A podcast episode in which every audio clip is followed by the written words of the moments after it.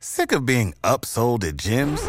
My guy, you're currently a base member. For $90 more, I can upgrade you to our Shred membership. For $130 more, you'll be a Swole member. And for just $300 more, you'll reach Sweat Platinum.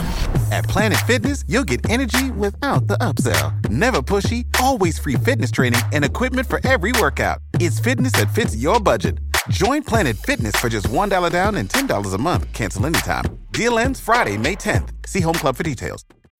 When you need mealtime inspiration, it's worth shopping Kroger, where you'll find over 30,000 mouthwatering choices that excite your inner foodie. And no matter what tasty choice you make, you'll enjoy our everyday low prices, plus extra ways to save, like digital coupons worth over $600 each week. You can also save up to $1 off per gallon at the pump with fuel points. More savings and more inspiring flavors make shopping Kroger worth it every time. Kroger, fresh for everyone. Fuel restrictions apply.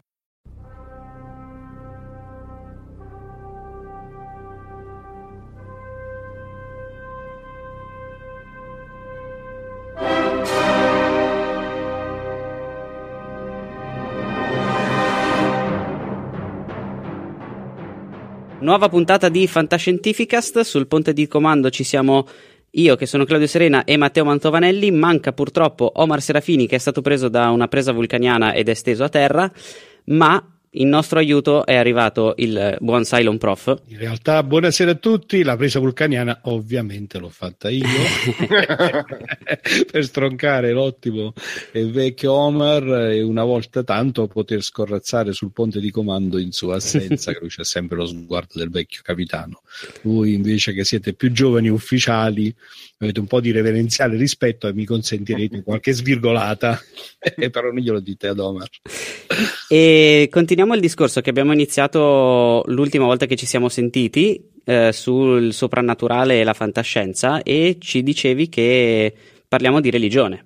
Eh sì, in realtà eh, non mi ricordo se nell'ultimo intervento l'avevamo già accennato, ma insomma c'è stata questa specie di memoria associativa, no? Siamo partiti dalla puntata sui vampiri per introdurre la tematica del sovrannaturale, abbiamo poi fatto una chiacchierata su Uh, un discorso un po' più ampio su quello che poteva essere magia, creature straordinarie e così via. E così mi è venuto in mente che uno dei temi molto interessanti, anzi, beh, insomma, poi sono, sono quei temi eh, un po' pericolosi, no? La religione. Mm.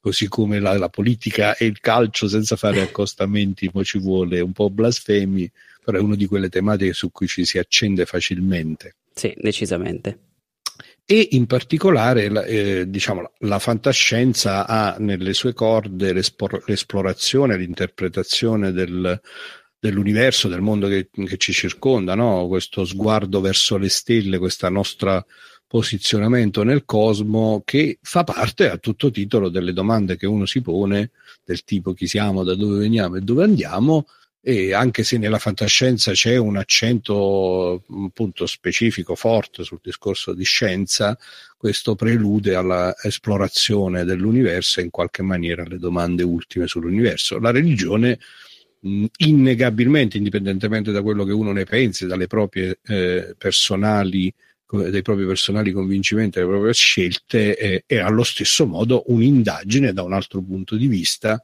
un tentativo di dare risposta alle stesse domande. Quindi era abbastanza naturale che ci fosse una presenza massiccia delle tematiche, diciamo, religiose nel fantascientifico, che può essere accostata da molti punti di vista.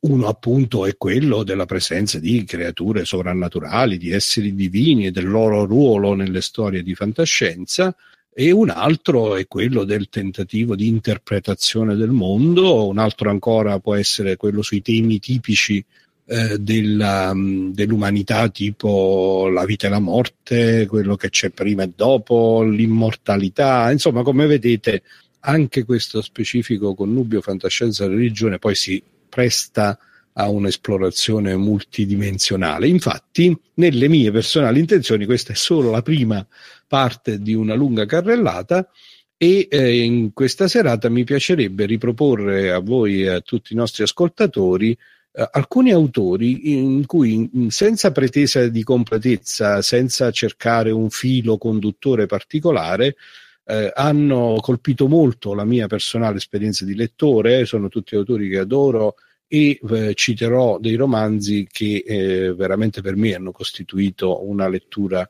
nello stesso tempo godibile, divertente, mi hanno fatto passare delle ore molto belle no? nel piacere della lettura e nello stesso tempo mi hanno qualche, spesso stimolato a pensare e a pormi un pochino le domande di cui parlavamo prima. Eh, l'altra diciamo, novità e stranezza di questo intervento di questa sera, no, stranezza forse non era l'aggettivo giusto, è che mh, per la prima volta, credo, nei miei interventi di Fantascientificast citerò tutte opere che ho già citato e autori che ho già citato nelle puntate precedenti. Eh, proprio perché li vorrei rapidamente riproporre da questo nuovo punto di vista e anche un po' lanciare il guanto di sfida ai nostri ascoltatori nuovi e affezionati di andarsi un po' a ricercare questi interventi precedenti, magari ascoltarli anche quando sono stati presentati i romanzi e gli autori dagli altri punti di vista. Sono stato bravo? Bravissimo, non avrei eh, potuto eh, dire meglio. Ok. E mi dovete scusare, mi devono scusare tutti gli ascoltatori, ma io, come dice un collega, professore, lo sono e che devo fare? Eh, ci scappa sempre questo tono un po' professorale. Ma cerchiamo di uscirne subito. Dirò innanzitutto i grandi nomi che citerò, che per questa sera sono niente proprio di meno che Fritz Leiber, James Blish, Lester Del Rey, sto naturalmente leggendo le mie note mm-hmm. che ho preso nel pomeriggio, appunto da bravo professore, Philip Farmer e per concludere in bellezza con Roger Zelani e Frank Herbert. E, mm, diciamo che già a me personalmente tremano uh, un pochino i polsi eh, perché sono veramente tutti grandi nomi della fantascienza, che però sono quindi garanzia assoluta di, eh, de, del fatto che vale la pena di scoprirli per chi non li dovesse conoscere, vale assolutamente la pena di leggere le loro opere, queste che citeremo stasera e anche tutta l'intera produzione.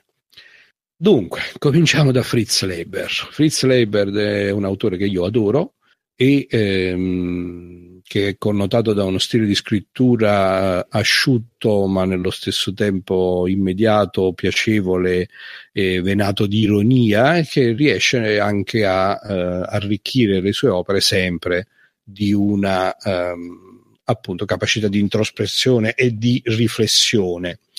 E cominciamo con la più classica delle tematiche che in qualche maniera si possono uh, introdurre eh, nel, nel, connubio fantascienza e religione. No, uno dei, degli aspetti della religione è sicuramente quando essa assume la forma di una religione, come si dice, costituita, no? con mm-hmm. una struttura, con una, diciamo, con una chiesa, con una gerarchia e del ruolo che questa gerarchia può avere in un ambito sociale. Noi, lungi da noi incamminarci su eh, direttive di questo genere, discussioni filosofiche o sociologiche, ma diciamo questa è una delle cose che ha attraversato la storia dell'umanità a molti livelli e che è uno dei temi più dibattuti. Tipicamente una delle rappresentazioni possibili è quella in cui la religione istituzionale incarna in qualche maniera la struttura consolidata e conservativa della società eh, e quindi anche in qualche maniera il potere e di conseguenza lo sfruttamento poi, eh, chi era quello che diceva che la religione è l'oppio dei popoli? Va bene, non facciamo anche in questo caso troppe citazioni politiche sociologiche, eh, è uno dei temi che è stati fortissimi anche nel secolo scorso e nell'inizio del nostro millennio e naturalmente quando succede questo dall'altro lato di solito Uh, c'è una, dire, una, ribellione contro la religione. Bene, quale tema più classico e nello stesso tempo più bello, più divertente da utilizzare per una proiezione nel futuro. E quindi per eh, esaminare il rapporto tra religione costituita e eh, diciamo rivolta, ribellione, cambiamento rispetto alla religione costituita che proiettarlo nell'immediato futuro o in un futuro remoto, in modo che si è anche un po' liberi di parlare di questi temi che potrebbero essere considerati tabù. Mm, pensiamo soprattutto, ovviamente, ognuno di questi poi romanzi va collocato periodo, in un periodo storico, no? E qui sono più o meno tutti dell'età dell'oro, sono tutti mh, almeno datati intorno almeno agli anni 50 o prima degli anni 50 del secolo scorso, dove poi parlare di queste cose poteva anche dar luogo a una serie di conseguenze non banali, una serie di critiche non banali. Fritz Leiber eh, scrive L'alba delle tenebre nel 1943, Gater Darkness è il titolo originale, e, ed è esattamente quello che ho raccontato. C'è una, uh, una chiesa chiamata Gerarchia del Grande Dio, che in realtà non fa altro che nascondere uno strumento di gestione del potere attraverso la tecnologia e eh, incarna in tutti gli effetti una dittatura religiosa.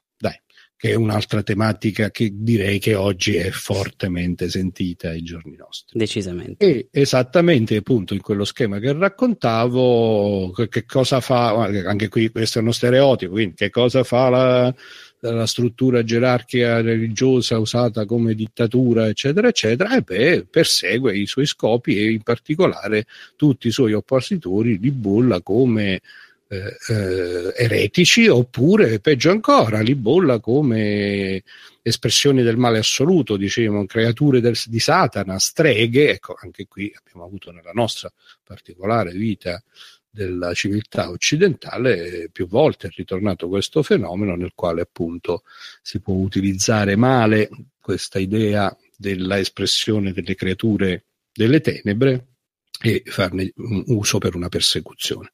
Perfettamente in questo modello la storia di un giovane sacerdote eh, di questa religione del futuro la quale eh, utilizza la tecnologia fondamentalmente per eh, ingannare il popolo, quindi per, fare, per creare falsi miracoli in modo da soggiogare le popolazioni eh, sotto questo uh, marchio della dittatura religiosa e dall'altro lato ci sono gli stregoni, le streghe che vengono perseguitate come appunto come creature eretiche che a loro volta invece incarnano sostanzialmente una controfazione di ribelli che ha visto la vera natura di questa struttura gerarchica che a sua volta usa la tecnologia, per, da questo streghe stregoni, no? usa come abbiamo citato più volte con la legge di Clark, una tecnologia abbastanza avanzata e indistinguibile dalla magia, usa la tecnologia per combattere, per cercare di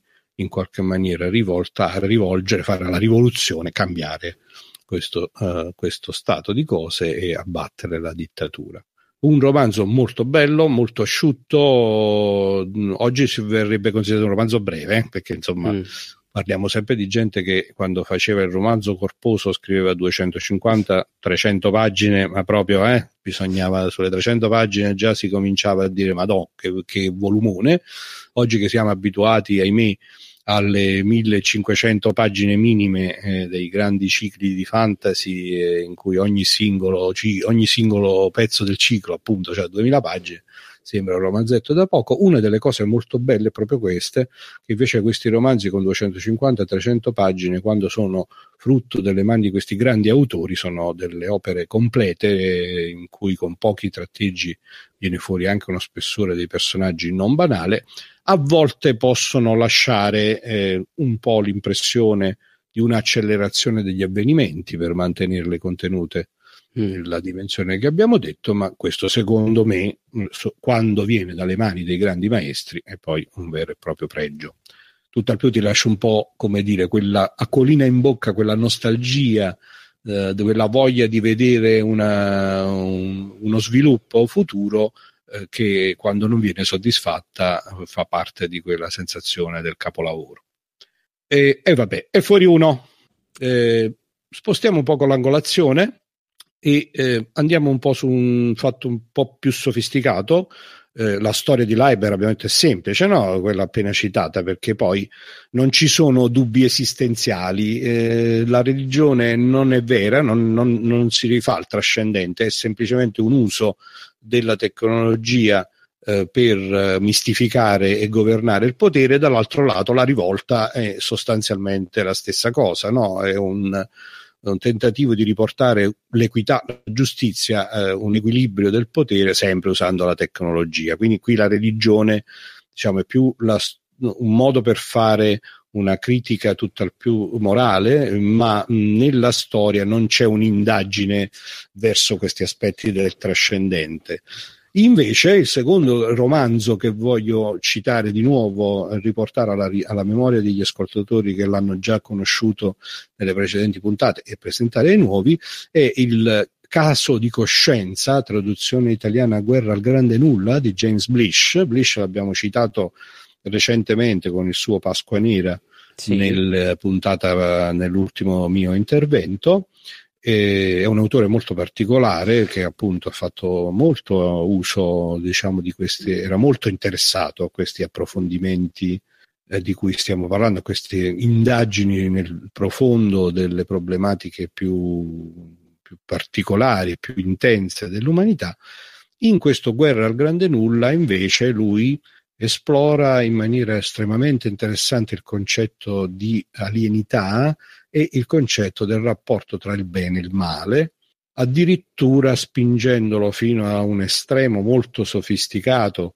Eh, sapete che una delle eh, eresie fondamentali del, um, diciamo, del primo periodo del cristianesimo è stata quella, l'eresia manichea, che poi si rifà a sua volta a correnti filosofiche molto antiche, cioè che è quella che dice che il bene e il male sono due forze, tutte e due dotate di, pura, di piena concretezza, che si, con, si confrontano nell'universo, ma che, diciamo, fatemelo dire così, sono in qualche maniera paragonabili, hanno lo stesso...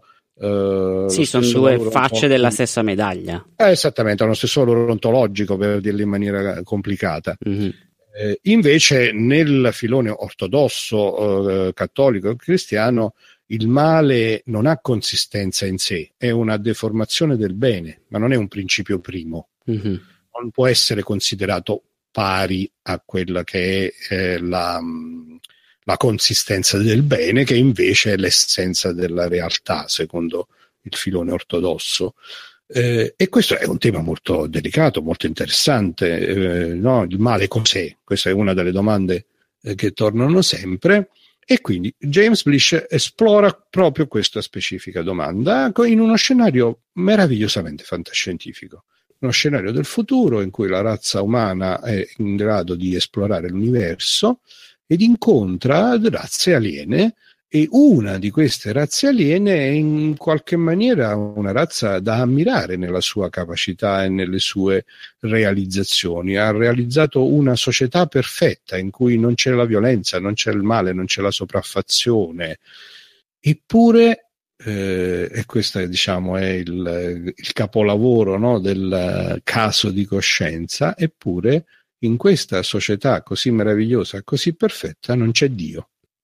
Per cui il tema del romanzo è quello di questi esploratori umani eh, che incontrano eh, questa realtà, questo mondo.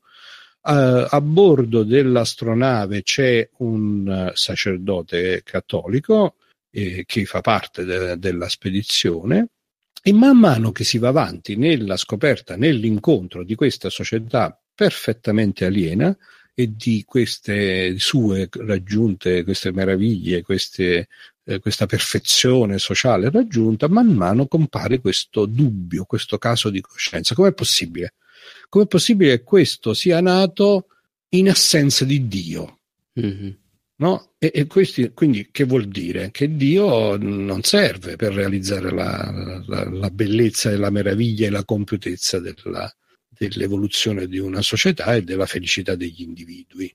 Attorno a questa domanda molto particolare, molto impressionante, viene sviluppata questa storia fantascientifica che si conclude con un colpo di scena mh, che non rivelerò eh, e che esprime il convincimento dell'autore.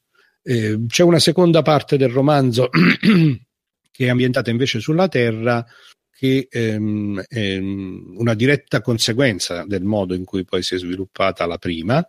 Posso accennare al fatto che la prima si conclude con la distruzione del pianeta e della civiltà che ehm, era stata appunto incontrata, non provocata dall'uomo, ma diciamo da un incidente, poi questa è la cosa che non voglio svelare nel dettaglio per lasciare il piacere della lettura a chi non l'avesse ancora fatta, eh, e le conseguenze sono diciamo che gli, viene portato sulla Terra un sopravvissuto di questa civiltà e viene esplorato le, appunto quello che poi può succedere in base alla presenza di questo essere proveniente dalla civiltà che ho raccontato e immerso nella nostra società.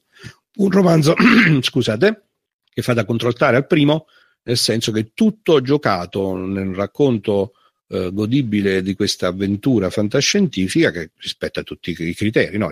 viaggio nello spazio, incontro con una realtà aliena, studio di questa realtà, avventura, distruzione del pianeta, eccetera, eccetera, però dentro questo scenario è tutto pervaso di questa domanda di fondo sul rapporto tra il bene e il male e sulla natura, sull'essenza del bene e il male. Mi domandavo se, oltre a questa domanda, a questo dubbio che solleva, quindi se il bene sia possibile senza Dio e che quindi Dio abbia un'altra funzione o non abbia questa funzione in ogni caso, mi domandavo se solleva anche un altro dubbio o se lo esplora perlomeno, e cioè questo bene raggiunto senza la presenza di un Dio è davvero bene?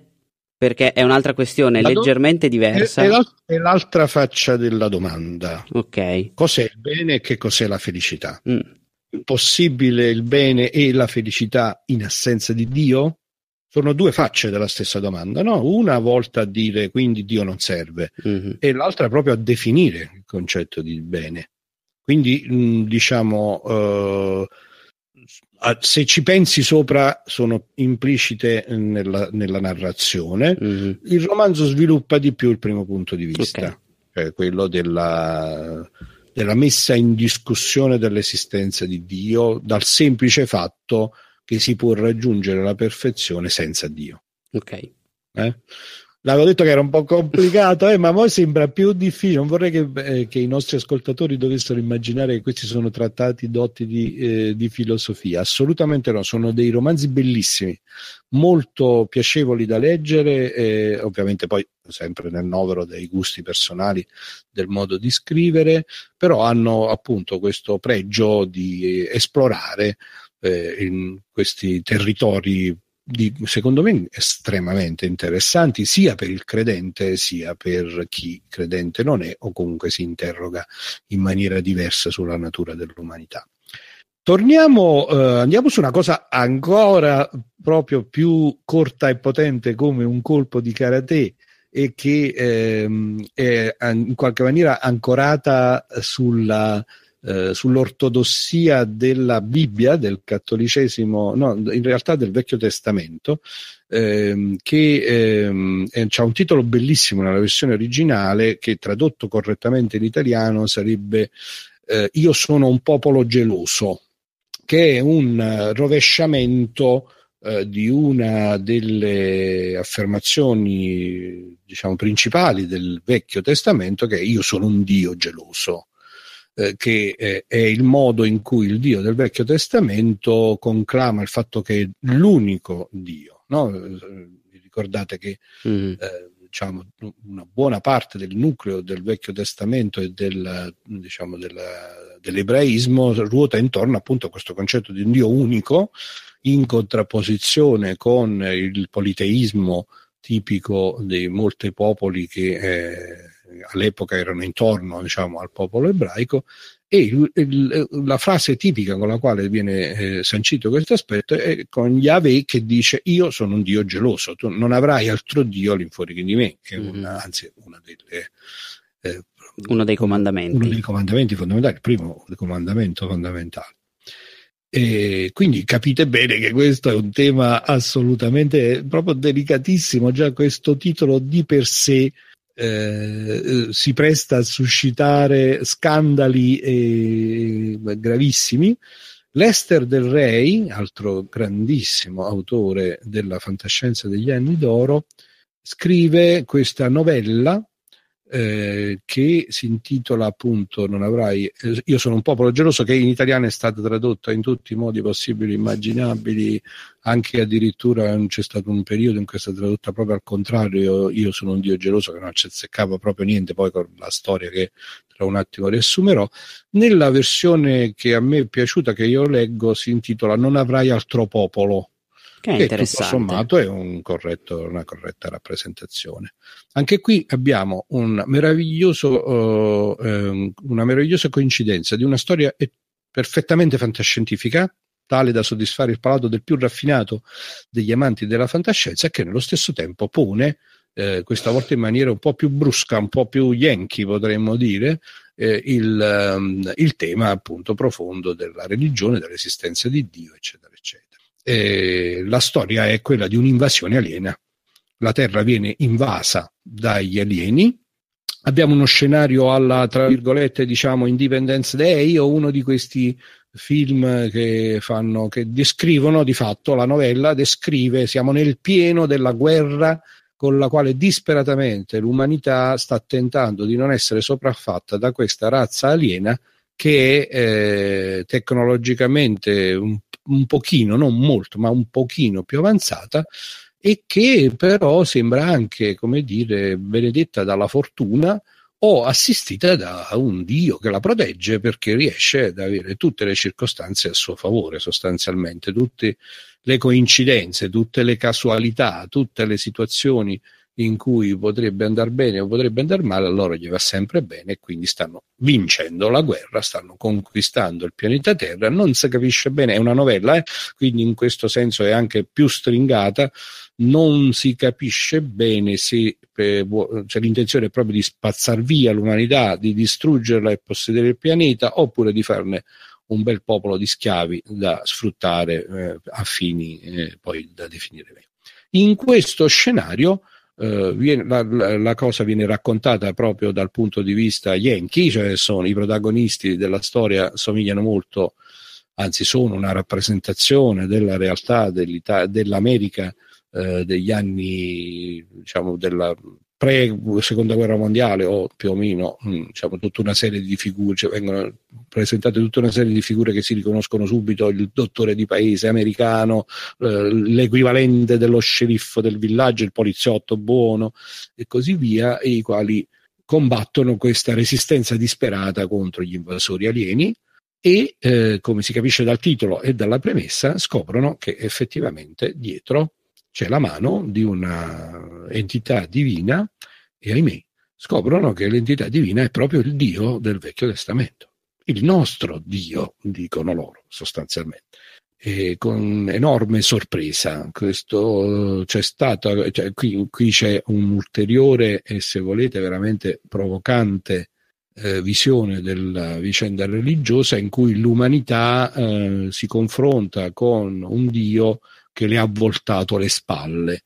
E c'è una questione molto interessante, ma senza entrare troppo nel merito, diciamo, questo è un racconto scritto con uno stile veramente affascinante. Io sono uh, profondamente cattolico, devo uh, confessare che l'ho letto la prima volta uh, con un pizzico di sensazione no? di violare il proibito, ti dà questa, questa, questo scenario, questa rappresentazione che ho descritto è evidentemente molto sfidante da questo punto di vista, ma il tema che viene fuori in maniera molto interessante, molto bella è il libero arbitrio. Mm.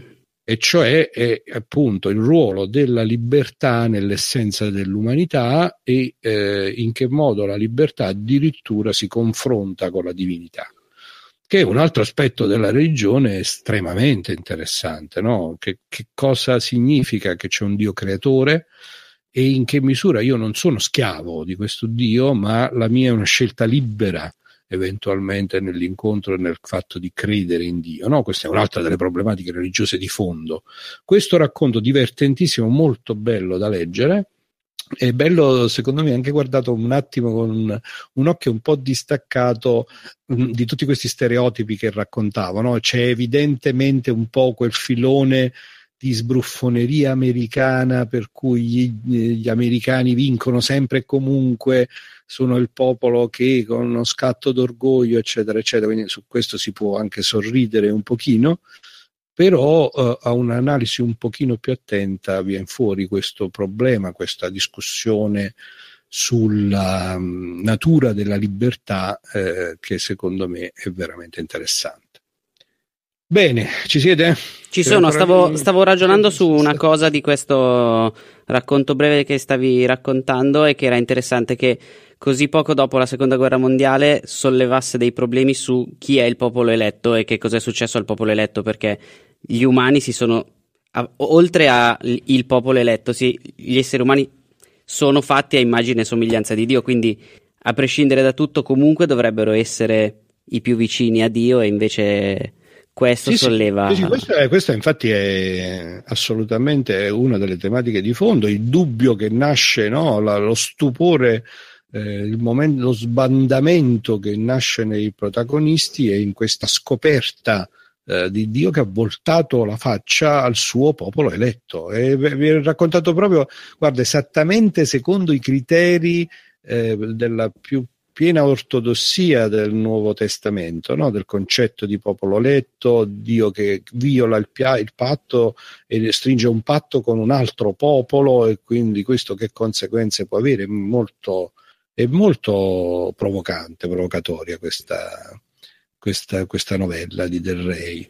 Il nucleo fondamentale, secondo me, è proprio questo aspetto del libero arbitrio, che è poi mm-hmm. la riflessione vera eh, e, e, la dichiarazione di questa consistenza della libertà come eh, ciò che è proprio dell'uomo e che Dio ha concesso all'uomo fino al punto di limitare la propria di libertà. Questo è, molto, è raccontato molto bene, è scritto molto bene nel, nella novella. Comunque questa è assolutamente da leggere, la raccomando a tutti, anche perché è veramente una lettura godibile, eh, molto breve, saranno 50 pagine. Mm-hmm. Eh, vale, vale, senz'altro la pena. Questi grandi autori eh, che sto citando ehm, davvero danno una, una, una piacevolezza della lettura e nello stesso tempo fanno partire una, una serie di stimoli intellettuali alla riflessione sulle tematiche proposte eh, che, che, meritano a tutto titolo il discorso del periodo d'oro, no? dell'età mm. dell'oro, perché effettivamente c'è stata proprio una generazione intera, probabilmente eh, come dire, gli inizi del secolo, poi in della, eh, diciamo, le guerre mondiali con in particolare la seconda guerra mondiale con la bomba atomica che effettivamente noi adesso eh, sono passati no, 60-70 anni, è un, è un po' lontano quel periodo, ma se uno ci pensa un momento, davvero eh, la bomba atomica ha fatto percepire il concetto di apocalisse per la prima volta in maniera diffusa e cosciente, mm-hmm. la possibilità concreta che il nostro mondo finisse eh, in un evento cata- catastrofico provocato stesso dall'umanità e in qualche maniera metteva in discussione eh, in maniera profonda, innovativa, eh, questa, sia l'idea di scienza, che diventa uno strumento definitivo di distruzione, e sia l'idea del senso della storia, del tempo, di ciò che succede e così via. Quindi questo probabilmente può essere immaginato come uno dei fattori che ha dato via tutta questa serie di riflessioni. Sì, ha catalizzato un serie, una serie di riflessioni. Eh, invece poi nella seconda, nella parte successiva, superato questo shock, eh, si è andati un po' più verso l'introspezione, no? la fantascienza degli anni finali del secolo scorso è più stata volta a una indagine su, sull'evoluzione dell'intelligenza piuttosto che eh, non tutte le problematiche dell'intelligenza artificiale, quello mm-hmm. che ne consegue. Allora, torniamo rapidamente agli altri, eh, ne sono rimasti tre autori eh, che eh, voglio raccontare in questa prima parte di Fantascienza e Religione, non potevano mancare. Philip Farmer, l'autore del ciclo dei fabbricanti di universi, per capirci, l'autore del ciclo del mondo del fiume, eh, che però voglio citare con la sua opera, eh, anche Farmer insomma è, uno di quelli che ha una produzione vasta, controversa, con tutta una serie di sperimentazioni, è, è stato uno di quelli che amava eh, proprio sistematicamente violare i tabù, che ha scritto molto per esempio sulle tematiche della sessualità, e così via. Eh, c'è una sua raccolta di, di, racconti e un brevissimo ciclo di romanzi che in particolare ruota intorno a un'opera chiamata Notte di luce che eh, ha come protagonista uh, un, uh, un, sacerdote, o, o, meglio, il protagonista lungo il percorso raccontato da queste storie arriva a diventare un sacerdote. Anche qui l'ambientazione è perfettamente fantascientifica, tale da soddisfare i palati più sofisticati, eh, mondi alieni, viaggi nello spazio, eh, insomma tutto quello che un buon lettore di fantascienza si aspetta e nello stesso tempo in, compare questa tematica eh, della, eh, che è un'altra classica della religione, e cioè della conversione, dell'incontro con una realtà sovrannaturale attraverso delle esperienze eh, personali, diciamo, di interpretazione della realtà, di incontro con fenomeni, con persone che vengono viste come un, eh, un segnale della trascendenza, dell'esistenza di una eh, visione del cosmo più ampia e attraverso questo l'arrivo a una scelta di fede, cioè al fatto di accettare e di in qualche maniera convergere sulla fede eh, fino appunto nel caso del protagonista di, questo, di, questa serie di racconti, di questo romanzo eh, mosaico, eh, fino a scegliere di diventare un sacerdote. Eh, qui la trama è molto articolata e essendo poi appunto un mosaico di eh, differenti racconti pensati per esplorare diverse facce di questo percorso che ho raccontato, non ci proverò proprio a riassumerla. Ho detto sostanzialmente eh, il tema che è quello di un protagonista umano che subisce una serie di trasformazioni interiori eh, che corrispondono anche a sue esperienze nel mondo fantascientifico che si trova a vivere e che lo conducono a un percorso di fede molto particolare in questo caso. Ci sono quindi tutta una serie di riflessioni sul concetto di religione, di teologia, di fede, di peccato, di bene, di male, che a tutto titolo fanno di quest'opera di Farmer un, un, romanzo centrale per questa tematica della fantascienza e della religione. Farmer è uno scrittore che a me piace molto, ha avuto alti e bassi. Il suo vizio principale, questo credo di averlo già detto quando ne ho parlato in altre puntate, è di cominciare delle cose eccezionali con una eh, idea folgorante e con un'ambientazione da fare accapponare la pelle e non portarla a conclusione. Nel senso che poi sviluppa un ciclo magari di quei cinque romanzi, i primi quattro sono sensazionali, incredibili, bellissimi, ti portano in un spasmodica attesa del finale. Il finale è una, mm, mi verrebbero una serie di aggettivazioni, una boiata pazzesca per dirla alla fa, di fantoziana eh, memoria, la citazione. Per esempio il ciclo dei il ciclo di Riverworld del mondo del fiume che parte dall'idea dell'umanità che si risveglia su un pianeta e, e che dà con questa ambientazione la possibilità di rincontrare grandissimi personaggi storici, uno tra tutti Ulisse, per dirvi di che stiamo parlando, e poi si conclude insomma con una. Fabbricanti di universi pure, va bene. Notte di luce non è così, quindi lo potete leggere, è molto bello, eh, non ha pretese di, di un di una storia thriller che poi si sviluppa, sviluppa con un finale, c'è questa, eh, grande, intros- questa grande esplorazione degli aspetti introspettivi e direi che lascia soddisfatto il lettore.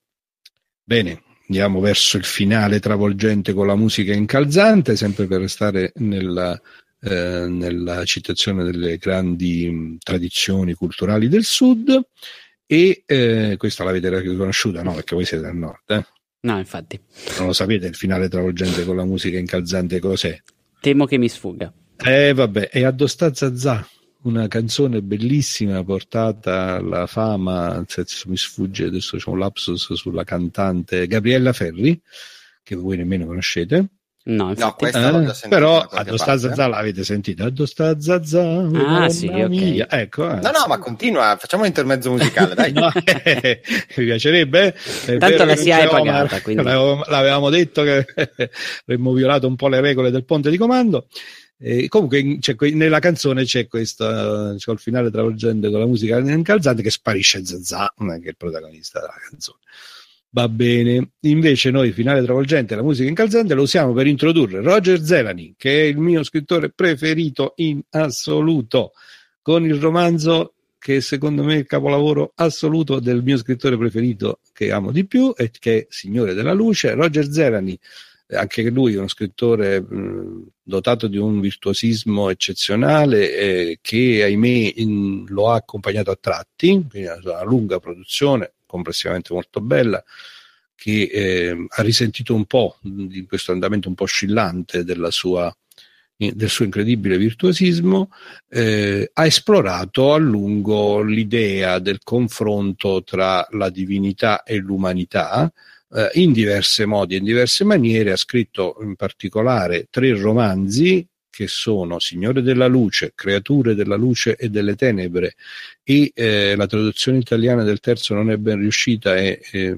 Metamorfosi Cosmica, il titolo originale era L'isola dei morti eh, o della morte, Isle, Isle of Dead, e invece le prime due traduzioni erano, sono buone, sono quasi letterali, Lord of Light and Creatures of Light and Darkness, è un trittico che spazia dal 67 al 69, 1967-69, e che affronta eh, fondamentalmente eh, la scelta di un pantheon tra quello eh, indiano, quello indù, quello ehm, diciamo uno egiziano, quindi quello indiano intendevo Brahma, Vishnu, Shiva eh, con la contrapposizione con il Buddha, quello egiziano, quindi Anubis, eh, Horus, eccetera, eccetera. Questi ce ne siamo fatti una pancia con il, con il film, eh, quello di Stargate e, e, e derivati.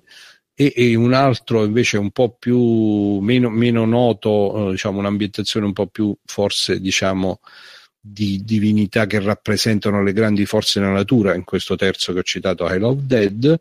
Eh, eh, l'ipotesi di, di Zelani, molto ben realizzata, è quella: prendo il Pantheon di riferimento e lo calo in una situazione pienamente fantascientifica, anche questo ormai avete capito che è una delle caratteristiche della scelta di questi romanzi, sono tutti romanzi in cui non si discute, è fantascienza addirittura è fantascienza hard, fantascienza in cui ci sono tutte le caratteristiche che uno si aspetta, astronavi, raggi laser, eh, mondi alieni da esplorare e così via, e vedo che succede mm, mettendo questo Pantheon eh, nei diversi contesti eh, e, e l'ha esplorato da diversi punti di vista.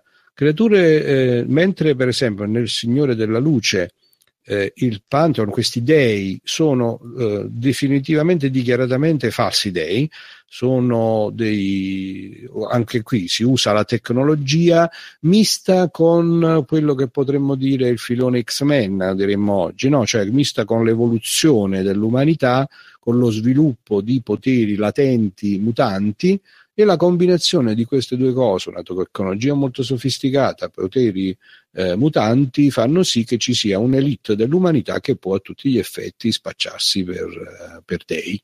E vediamo che succede.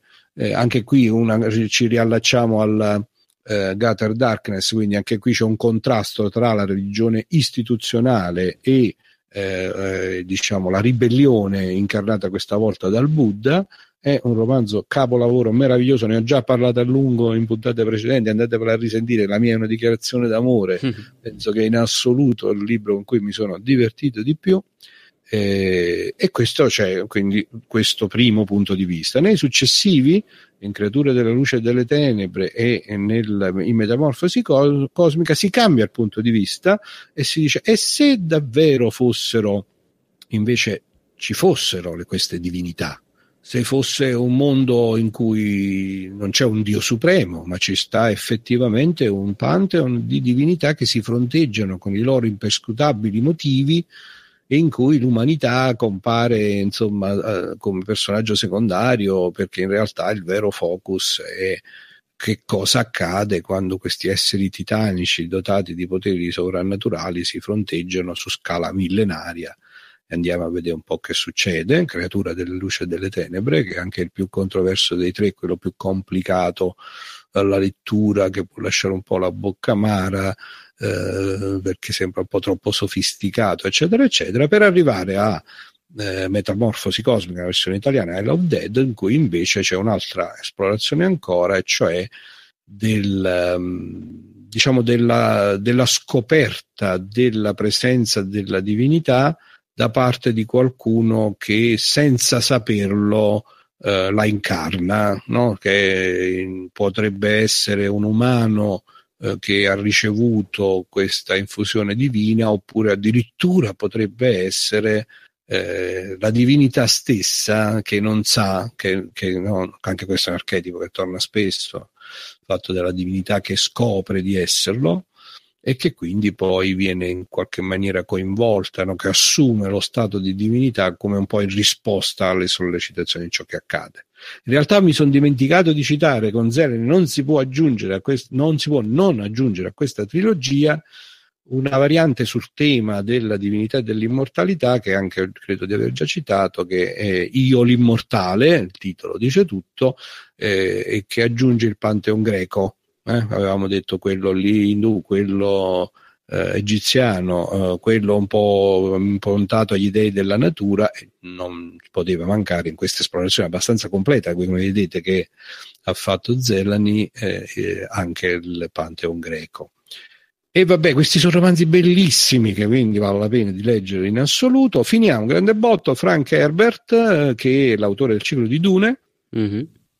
E su cui abbiamo addirittura fatto un team up, uno speciale qualche, eh, molte puntate fa di Fantascientificast. Non si può non citare il ciclo di Dune, dove il concetto di divinità è eh, esplorato ancora una volta, dice proprio il tema del Messia, No? Il Messia è il salvatore dell'umanità, l'inviato della divinità che ha poteri particolari, eh, uno fra tutti la prescienza, la vista del futuro per la guida alla salvezza dell'umanità, questo è praticamente il tema fondamentale di Dune e del eh, successivo Messia di Dune.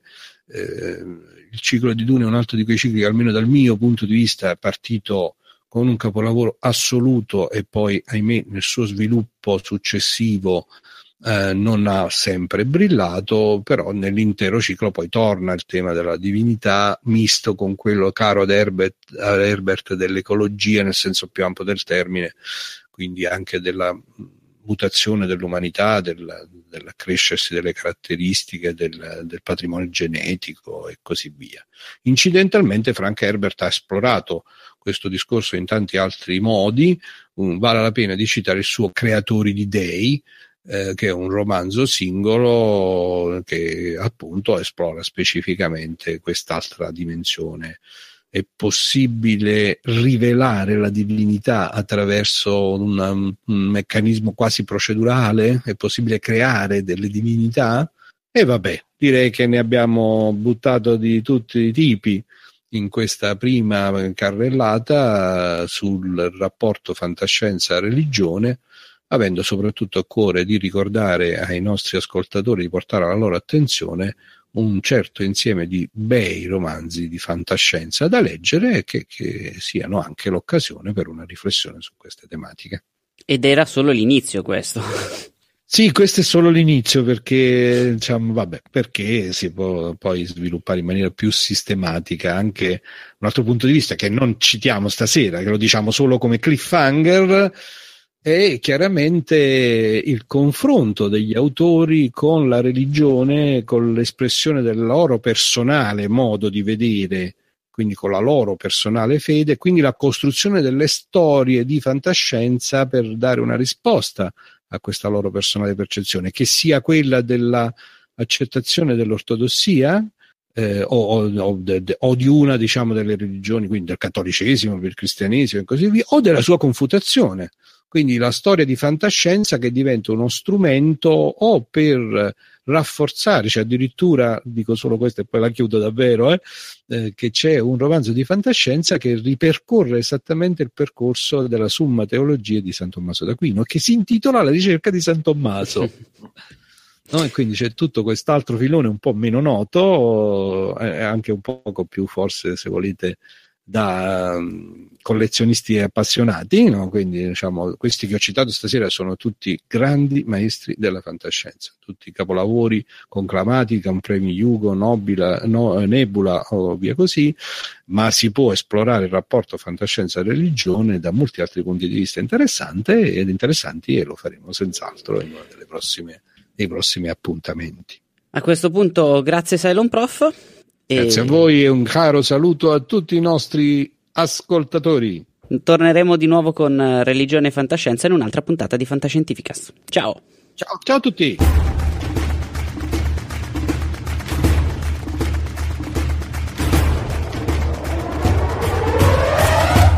Dal ponte di comando di Fantascientificast è tutto anche per questa puntata. Fantascientificast è il podcast di fantascienza di Querti, il più grande network di podcast in Italia. Trovate tutti gli episodi su fantascientificast.it e su QWERTY.it, dove potete anche associarvi al nostro network o fare una donazione usando il tasto apposito che trovate all'indirizzo QWERTY.it slash associati. Potete anche decidere di fare una donazione continuativa di 3 euro ogni due mesi.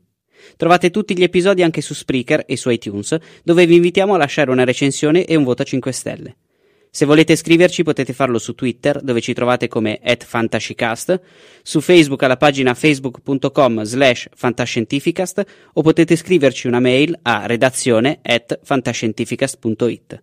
Omar Serafini, Claudio Serena e Matteo Mantovanelli vi augurano lunga vita e prosperità. Support for this podcast and the following message come from Corient. Corient provides wealth management services centered around you. They focus on exceeding your expectations and simplifying your life. Corient has been helping high achievers just like you enjoy their lives more fully, preserve their wealth, and provide for the people, causes, and communities they care about. As one of the largest integrated fee only registered investment advisors in the U.S., Corient has deeply experienced teams in 23 strategic locations. Corient has extensive knowledge spanning the full spectrum of planning, investing, lending, and money management disciplines. Leverage Corient's exclusive network of experts to craft custom solutions designed to help you reach your financial goals, no matter how complex they may be. Real wealth requires real solutions. For more information, connect with a wealth advisor today at corient.com. That's C O R I E N T.com. Corient.com. Without the ones like you, who work tirelessly to keep things running, everything would suddenly stop. Hospitals, factories, schools, and power plants, they all depend on you. No matter the weather, emergency, or time of day, you're the ones who get it done. At Granger, we're here for you with professional grade industrial supplies. Count on real time product availability and fast delivery. Call clickgranger.com or just stop by. Granger for the ones who get it done.